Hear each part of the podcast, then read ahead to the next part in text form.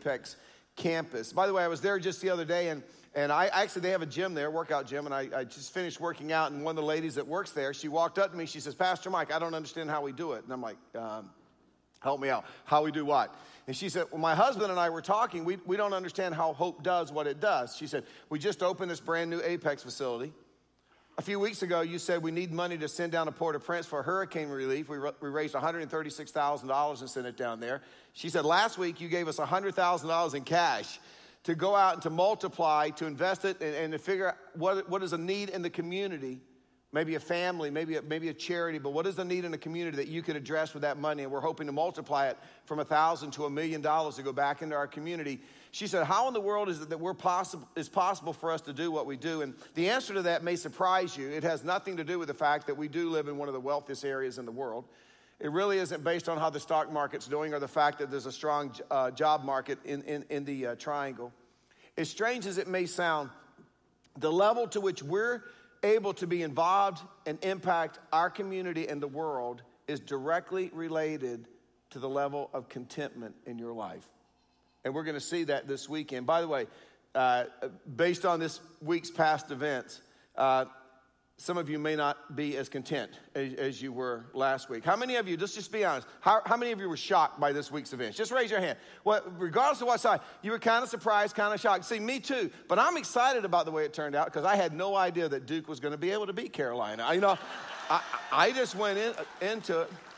Oh, you guys thought I was talking about something else, huh?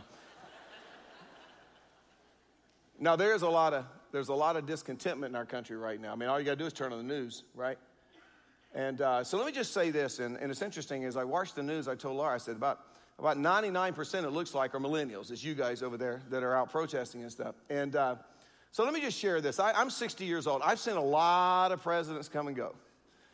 And I, I, I, I've been through a lot of elections, and I've been on the winning side of some of what I voted. I've been on the losing side of some, and, and there's been days I've gotten up after the election. I thought, well, this is it. This is the end of the world. It's, we're never going to get through this, but we're still here. You know why? We either believe that God puts in authority over us the people that He chooses, or He doesn't.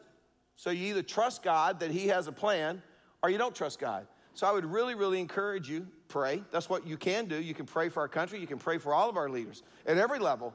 And let's let's just trust that God has a plan for all of us, and I know that He does. So I don't really worry about that kind of stuff. Although it is interesting to see all the millennials out there. Uh, um, protesting. In fact, I told Laura, I said, you know what? People keep saying, hey, Mike, you ought to run for president. Maybe, maybe I will run for president. Because I told her, I said, I could stop those protesting right now. She said, how? I said, you go out there, you give every one of them a participation trophy, and they'll go home and think they won something. And that'll, that will be the end. That'll be the end. Say, look, Mom, I, I'm best protester. We'll put it on you. Put it up there on the shelf, honey. Well, that year you didn't win any soccer games, but you got a trophy, you know. And so, but anyway, I love you guys. You're our future. But anyway, uh, you never know what you're going to get 11 15. I'm tired by now, four times in, you know, and uh, we're not a very content people, though. And, uh, but when I think about contentment, I don't know that anybody modeled this trait better than the Apostle Paul. In fact, if you're familiar with his life, you know that he never allowed circumstances to uh, control his attitude not death, not prison, not chains, not even prosperity. In fact, and regardless of what Paul was going through, Paul's like, yeah, I can, I can figure out how to be content. Doesn't really matter. In fact, this is what he said when he wrote a letter to the church in Philippi. Philippians chapter 4, verse 11. I have learned to be content, whatever the circumstances. Verse 12. I know what it is to be in need, and I know what it is to have plenty.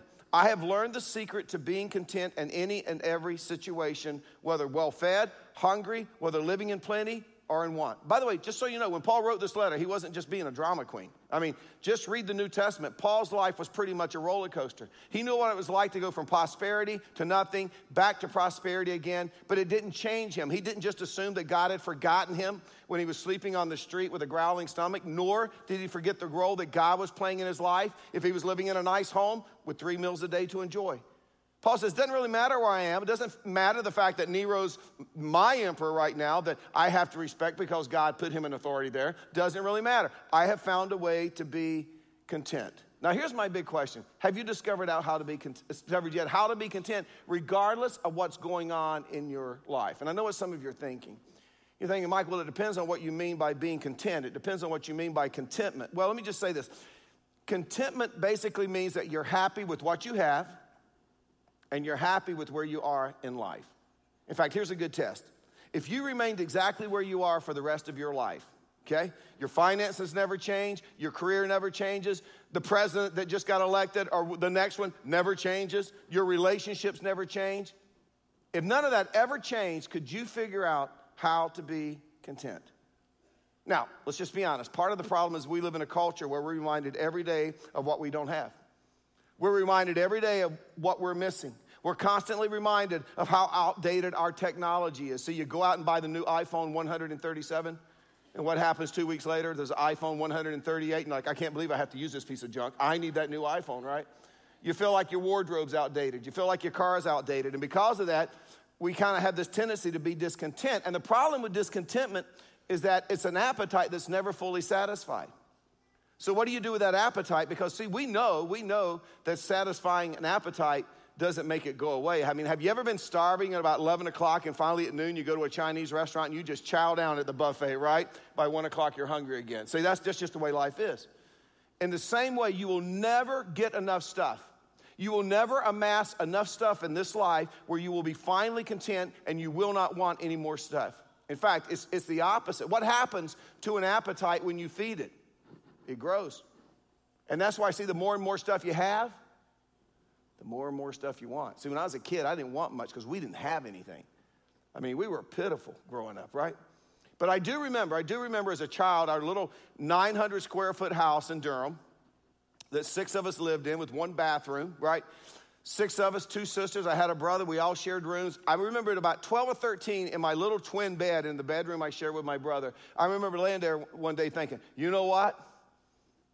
I'm going to surprise everybody. One day I'm going to amount to something. You ever had that thought? And I thought, when I do, 12 or 13, I'm getting me a Corvette. Because in my mind, that was the pinnacle. If you had a Corvette, you were living, right? And sure enough, sure enough, I got old and I kept bugging Laura about getting a Harley. And one day she snapped and she said, You're not getting a Harley. You've always wanted a Corvette, get one. Bam. So I, I went and got one, right? Because it's mutual submission, mutual submission, right? And, uh, and I got an old Corvette, red Corvette. You know, one light would go up, one would, I used to call it Mr. Winky, and, and the seats were ripped, and it had a glass top that every time it rained or I went through a car wash, I just got soaked. I mean, it just had leaks in it. Every, loved that car. I didn't care I've had, I love that car until one day, it was a Sunday afternoon, I can still remember, I was driving down 64 in Apex where the auto mall is, and I saw a sign that said Hendrick Chevrolet was having a used car sale. And somehow, I didn't mean for it to, my car went into that lot. I didn't plan it. It's a weird thing, it was a God thing. And I went in there, and there was a used silver Corvette, a little bit newer than mine, six speed, more power. And I'm like, I gotta have it. God wants me to have this, right? Right? Now, here's the problem. Here's the problem with having Corvettes. By the time you can afford a Corvette, you can't get in and out of it. See, that's, that's the problem with it. Plus, you look like a pervert. I mean, a guy my age, you just look like, you know, you're out, you know, trolling for kids or something when you're, when you're, so I went back to a pickup truck, right? But my point is this, my point is this. When we live that way, like it's not quite enough, I thought it was enough, but a month later, it's not quite enough. See, it short circuits our ability to be content. So, what do we do about it? How do we curb our appetite for more and more and more? How do we, how do we get a handle on our lack of contentment? Well, if you have your Bibles this weekend, turn with me to 1 Timothy chapter 6. We're going to get some solutions, some answers to this challenge that we all live with in America. 1 Timothy chapter 6, it's in the New Testament. If you're not familiar with your New Testament, don't even bother. I'll, I'll be finished by the time you find it, okay? But we are going to put the verses up on the screen. First Timothy, by the way, was a letter that was written by the Apostle Paul to a young man whose name was Timothy. And, and, and, Paul was in a mentoring relationship with Timothy. He was preparing him for the ministry. And in this letter, Paul tells Timothy how to be content. This is what's key how to be content when you've been blessed with a lot and you have the ability to get a lot more. He begins in verse 6, 1 Timothy chapter 6. Godliness with contentment is great gain, for we brought nothing into this world and we can take nothing out of it. And nobody's going to argue with that. We all know that. See? But that doesn't stop us from living our lives as if somehow our life depends on what we have, what we own, what we can amass, what we can possess in this life. And so Paul says, listen, you didn't bring anything into this world, you're not leaving with anything either. So it ought to be pretty easy to be content with very little because you started out with nothing and anything you get is more than you started with. So Paul says that contentment should be pretty easy for us to find. In fact, it goes on to say in verse 8 if we have food and clothing, we will be content with that. Now, understand this is the first century where, you know, because of poverty and because of hardships, many people in the first century where Paul is writing, they wondered if they were going to get one meal a day. On top of that, they pretty much, their wardrobe consisted of what they were wearing. They typically would wear an outfit, and when it would wear out, they would get a new outfit. So Paul says, Hey, you got clothes, you got something to wear, you got something to eat, you should be content. To which we're all tempted to say, Yeah, well, that may have worked in the first century, but that's not really working for me, right? But if we're honest, when we hear that, there's something inside of us that tells us there's probably some truth. There's probably some wisdom to that philosophy. I mean, we probably should be content if we have enough to eat today. We probably should be content if we have clothes to wear today. That probably should be enough. Anything more than that, it's just God blessing us, it's just icing on the cake. But there's something inside of all of us, especially Americans, we're not satisfied with that. So these next few verses are for us those who want to get rich. It actually could be translated in the Greek people who want to live richly. You want to live a rich lifestyle. Those who want to get rich. Now, let me just say, I've said this before. If you're sitting here today, odds are 99% of us, we're already rich. We're already rich. In fact, I'll just give you the statistics to prove it. Uh, median household incomes, let me just throw them out to you. Cary, $91,400. Apex, $89,400. These are household incomes. Holly Springs, 89,000. This is the average, $187. Morrisville, 78,800. Raleigh as a whole, it's around 53,700. Wake County altogether, 65,900. That's interesting because the entire US average household income is only 51,900. So we're significantly above the rest of the US, but this is what's interesting. Guess what the average household income is worldwide? $9,733. In fact, if you do the statistics, you'll find out that if you have a household income of $32,400 a year, you're in the 1% of the richest people on the planet. $32,400 a year. So Paul says, those of us who want to get rich, verse 9, or live richly, he says, Beware, you fall into the temptation, into temptation and a trap, and into many foolish and harmful desires that plunge people into ruin and destruction. And I don't think I need to belabor this point because we all know people who have suffered, who have ruined their life because of the pursuit of money.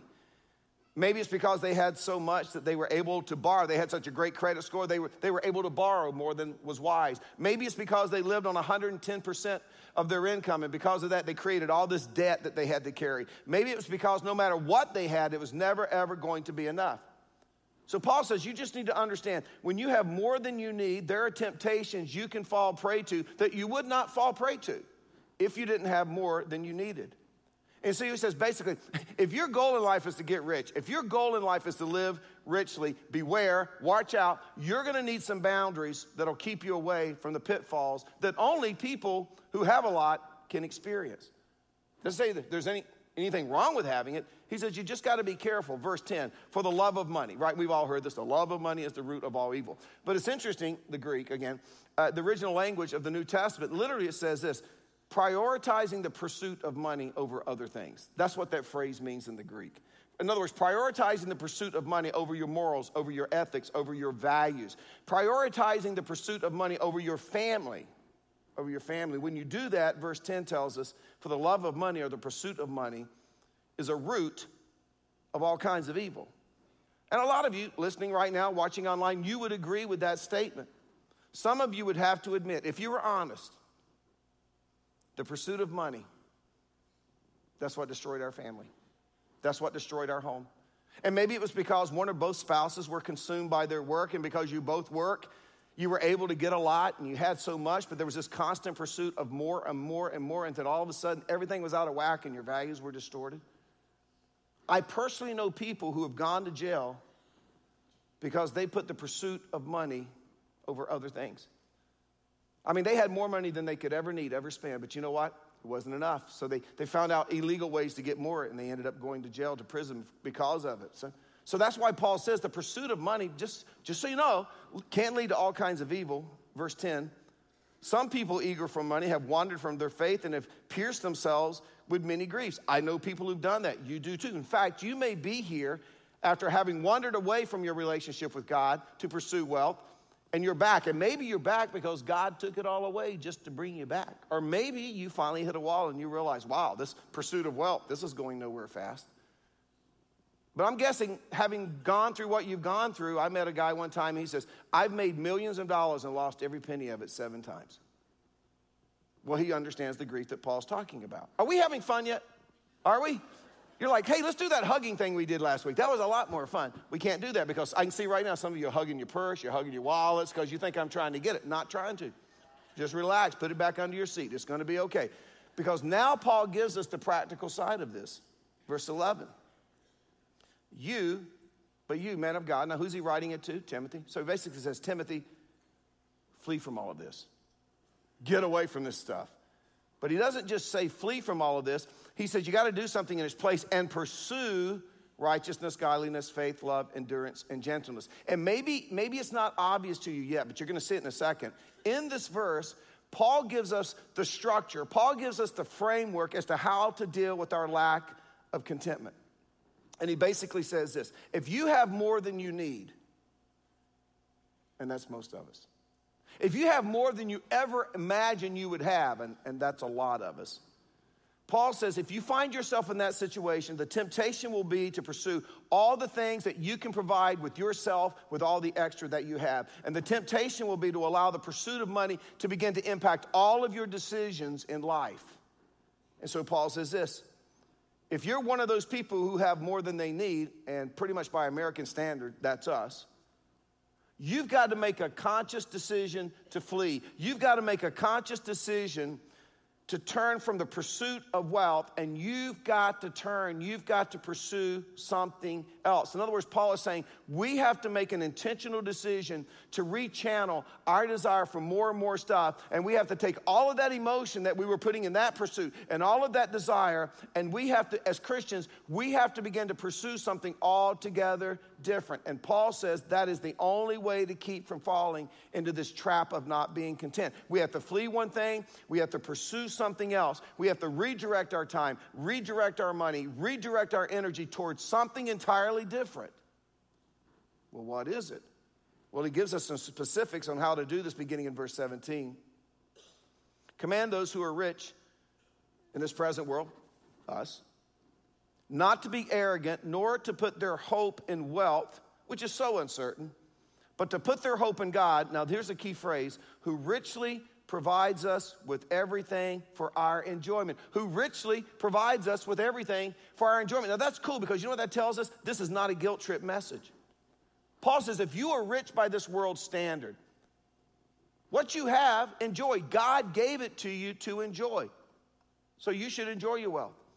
I mean, if God has blessed you with a beach house, enjoy it. If you get to be the member at a country club, enjoy it. If you have a mountain vacation home, enjoy it. If you get to drive nice cars and live in a nice house, enjoy it. You know what the big thing is in my neighborhood? Families have golf carts just to ride around the neighborhood, just to go to the pool, to take their kid to the bus stop. Golf carts, right? In fact, we, the, we have this little thing called next door or something, next door neighbor, some kind of little kind of Facebook thing for the neighborhood. This is no lie. And if you're here, I apologize ahead of time if this is you. But anyway, somebody went on there and said, We just moved here from the Northeast. Does anyone have a golf cart that I could borrow for Halloween? Because if I can't borrow a golf cart, we had to sell ours before we moved down here. This will be the first year that my kids had to experience Halloween without a golf cart. Are you kidding me? That is a first world problem right there, people. Right? But if you got it, enjoy it. That's what this verse says. enjoy being rich in this present world. But Paul says to Timothy, warn them not to make the pursuit of stuff their chief pursuit. That is so key. It's okay to have a lot of stuff. Don't make that your chief pursuit. And then he gets more specific in verse 8 command them to do good and to be rich in good deeds. Now, let me tell you what that means. That means that we're to use our extra time, we're to use our extra money to intentionally and purposefully help other people. In other words, when someone looks at your life Instead of, you know, just being amazed by what you have, when they look at your life, they should be amazed by what you've done with what you have. Nothing wrong with having it, but what have you done with it? Verse 18 Command them to do good, to be rich in good deeds, to be generous and willing to share. Verse 19, in this way, in other words, as Christians, if we choose to live this way, they will lay up treasures for themselves as a firm foundation for the coming age. We've heard this before. Jesus talked about it in Matthew chapter 6, verse 19 and 20. Do not store up for yourselves treasures on earth where moth and vermin destroys and where the thieves break in and steal, but store up for yourself treasures in heaven. That's what Paul's saying back in verse 19. In this way, they will lay up treasures for themselves as a firm foundation for the coming age so that they, now this is so key, so that they they may take hold of the life that is truly life. See, we have a phrase around here you're living the life. Man, they're living the life. They're living the dream. Paul says, be careful. So that they may take hold of the life that is truly life. This is such an incredible word picture for the culture we live in. Paul says, for those of you who have a lot, who have more than you need, that's most of us. He says the temptation for you is going to be to take hold of a life, to try to grab onto this life that isn't really life. In other words, the temptation is to take hold of a life that's totally focused on pursuing more and bigger and better and shinier and newer. Yet at the end of the day, you realize, wow, this isn't life. This is totally unfulfilling in the long haul. There's no life, there's no satisfaction in this pursuit of more and more and more. And so Paul says to Timothy, Tell the rich people to do good. Tell them to be rich in good deeds. Tell them to be generous with what God has given them. Tell them to be willing to share. And if they will leverage their stuff this way, they will experience what it means to truly live. And as a bonus, woo, they'll avoid the pitfalls that go along with being wealthy. But see, if that's going to happen, we've got to flee the pursuit of one way of handling our wealth. And we have to intentionally pursue another way of handling our wealth. And this is what Paul is getting to. All of that to say this Paul says, generosity is what bridles our discontentment. Generosity is what curves our appetite for more. In other words, we can't just get up one day and decide, you know what, I'm gonna be content. We can't pretend we don't want things. We can't just avoid the mall forever. We can't just avoid all the sales ad and the commercials forever. But we, what we can do is we can learn to manage our appetite. Now, this is what the New Testament teaches. It teaches that planned and strategic generosity is what curves our appetite of greed. It's what puts a bridle on our discontentment. In other words, it, it keeps us from allowing our discontentment to drive us in all kinds of unhealthy directions. And this is why here at Hope Community Church, if you're new to the church, we teach the biblical principle of priority percentage giving. Priority percentage giving simply says this I'm going to give a percentage of my income. And we believe the Bible teaches 10%. I'm going to give it away before I spend it on myself. In other words, this is based on the principle of first fruits. It's all the way through the Old Testament, all the way through the New Testament. When you get paid, when you made a harvest, you gave the first back to God. That's the principle here. And the key, the, the beauty of this is when you give first, you learn to live within your means. I mean, when Laura and I when we were first married and we bought our first house and literally borrowed mattresses from her parents to sleep on the floor for a year because we couldn't even afford to buy a bed. I mean, we were living that way and we, we knew we were supposed to be tithing and we weren't tithing. And Lenny Moen, who was my mentor, he said, Well, I can tell you how to tithe really easily. I said, What's that? He says, Give it first. And you'll learn, you'll figure out how to live on the rest. And that is a principle that we started 38 years ago, and it still works to this day. But see, because what happens is that kind of giving curves our appetite for more and it bridles our discontentment. Now, let me just tell you what the challenge is. When you really think about it, we live in a culture, as I said before, where we are constantly reminded of what we do not have. But this is what's interesting. We have to go out of our way to discover what other people don't have. I mean, let's be honest. We can live in this area, the triangle, and if we're careful, never be aware of anybody else's need. You know why? Nobody's knocking on our door asking for money. Nobody's knocking on our door asking for food. Nobody's sleeping on the sidewalk out in front of our house. In fact, my guess is most of us, we don't even have a relationship with a genuinely poor person. That is just the culture. That is the world we live in. And to be honest, most of us would prefer to keep it that way. Because if we don't see it, guess what? We can pretend it doesn't exist. So, how do we counteract that? Well, the only way I know is to intentionally make some decisions that will bring us into an awareness of what other people need. That is why I will be forever grateful for the opportunity that God has given me to visit some third world countries. I remember the first time I went to the Central African Republic where the household average income for the year is $240. Can you imagine trying to live off of $20 a month? The capital of Bangui, they still live in mud huts. They still go to the creek to get their water. They still cook on a fire out in front. This is the capital city. They spend 99% of their time every day wondering, will we get one meal today? Or to Uganda, where the median age in that country is 15. Half the population of Uganda is under the age of 15. Think about that.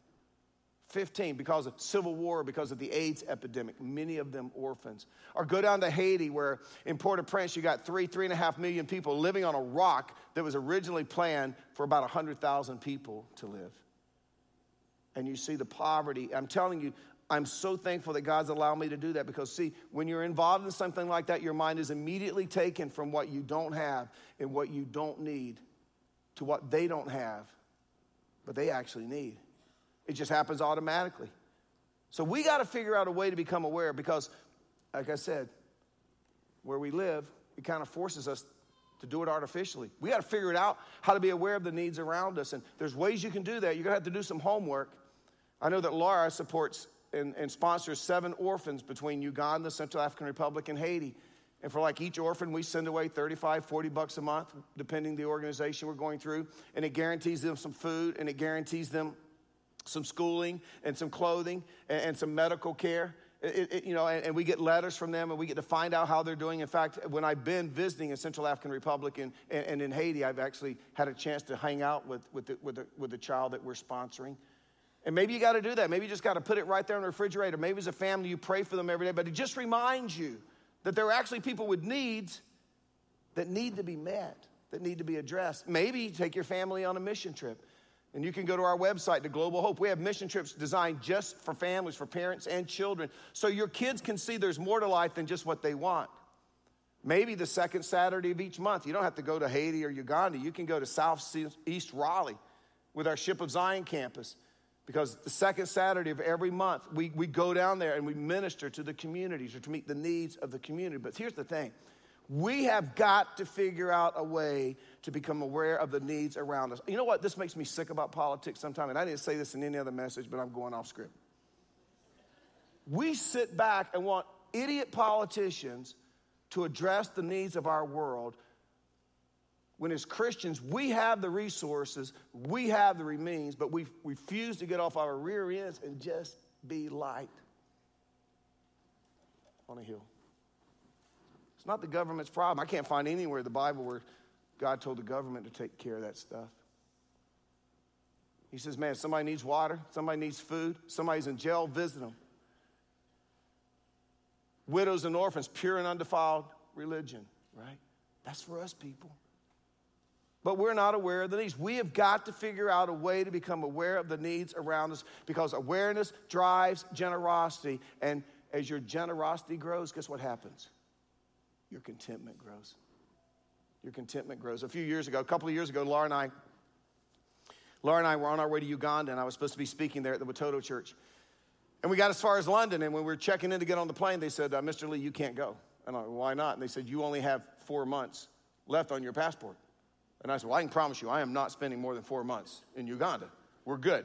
And they said, No, no, to travel there, their rules, their laws, you got to have a six months left on your passport. I called the embassy, I did everything I could, could not make it work. They said, You're not going to go. So Laura and I are standing in Heathrow Airport, and I said, What do you want to do? She says, I don't know, what do you want to do? I said, Well, I'm not preaching this weekend, you know. I can be like a real person. Let's do something fun, you know? So we decided we were going to fly back to JFK and we were going to spend a couple of days in New York. It's Valentine's. I said, let's do this. Let's go to New York. We'll go to some Broadway shows and we'll go to a really cool dinner and we'll just have a romantic time in New York. So we land in New York and it's like, it's cold. It is so cold. It's in February. and we get a hotel, and the next day's Valentine, and we get up. And, and if you've ever been to New York and try to go see a Broadway show, especially at the last minute, you know how much it costs. And, and just eating any meal in New York, but a nice romantic dinner, you know how much it costs. But we're gonna do it. We're so excited. We're gonna go get some tickets. And it's like two degrees that morning. And we bundle up and we're walking somewhere to get breakfast, and everywhere we walk, homeless people sleeping in doorways, leaning up against buildings. One man had a newspaper over him, another one had two umbrellas that were open, and he was laying under them between the umbrellas and the building, just trying to keep the elements off of himself. I actually, I tried to speak to him. He didn't respond. I thought he was dead. I really did think he was dead.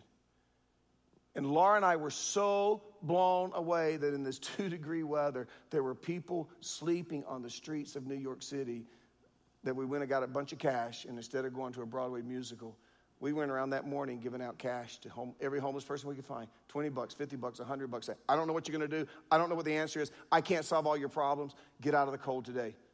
Go to the movie theater and just watch movies all day long. Go get some food, whatever it is. Here's some money. You say, well, they probably did drugs. That's not my problem. That's not my problem. I just know what God laid on our heart to do, right? And my point is this it's not, oh, you're so wonderful. That's not my point. My point is, if you're not aware of the need, you won't respond to the need. In this little world we live in, it's so easy not to be aware of the need. So here's my question I'm going to leave you with What are you going to do to bridle your discontentment? I'm telling you, it's in all of us. What are you going to do to become more aware of what others don't have, but they actually need?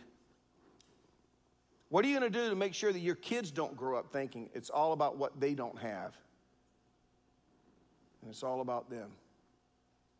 I'm telling you, generosity bridles our discontentment, it curves our appetite for more. And let me just say this if you choose to live this way, which is a biblical lifestyle, if you choose to live this way, at the end of the day, you'll be better off financially because you'll probably finally be living within your means. Somebody else will be better off financially. The kingdom of God will be better off financially. And our church will be more fully funded to do what it is that God has called us to do as we reach the triangle and change the world. I'm telling you, everybody wins. And so, I, without any apology whatsoever, I'm going to challenge you to consider, consider giving generously to Hope Community Church. I think it is a phenomenal kingdom investment.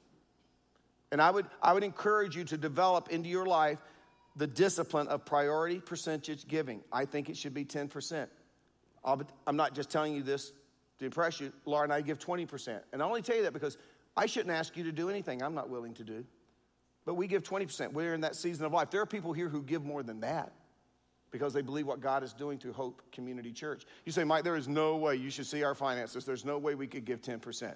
Well, first of all, we have a lot of classes here. We have, we have classes here that have helped people pay off millions and millions and millions of dollars of debt. Dumb debt. We call it stupid debt. Maybe you need to take one of those classes. Maybe you need to learn, take one of our budgeting classes. But I would encourage you to step out on faith and start somewhere. Say 1%, 2%, 3%, whatever it is. God, I'm giving it right off the top and I'm going to trust you. I'm going to trust you. It's that principle of first fruit. Now, I'm just going to be honest with you. To do that, you're going to have to say no to some things. There's a lot Laura and I could do with that extra 20%. But you know what? We got a darn good life. You're going to have to say no. You're going to have to say no to your children about some things, by the way, which may be good.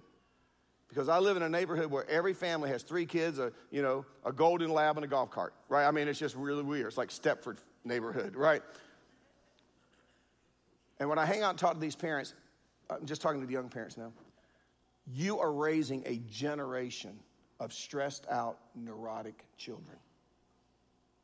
Because you, for some reason, are trying to live vicariously through them. In fact, I am convinced I'm convinced totally, because I listened on the conversations, you're not half as concerned about your children as you are what other parents might think if you don't do everything your children want you want to do. And maybe the best thing you could do for your families, your kids would say, you can pick two or three things you're going to do, but you're not doing seven. We're not doing everything. Because you know what? There's a portion of our income that's going to be used for people who are actually in need. That'll get me some emails. But I don't care. I don't care. I'd rather you deal with it than me have to counsel them when they're 18 or 19 and think the world revolves around them. So, anyway, you just deal with it. But, anyway, three reasons I think you should give to hope. Here's the first one it makes a difference in the lives of people who walk in these doors every weekend. I call this preventative giving. It's not as exciting, it's not as sexy as hurricanes and earthquakes and typhoons, right? Emotional giving.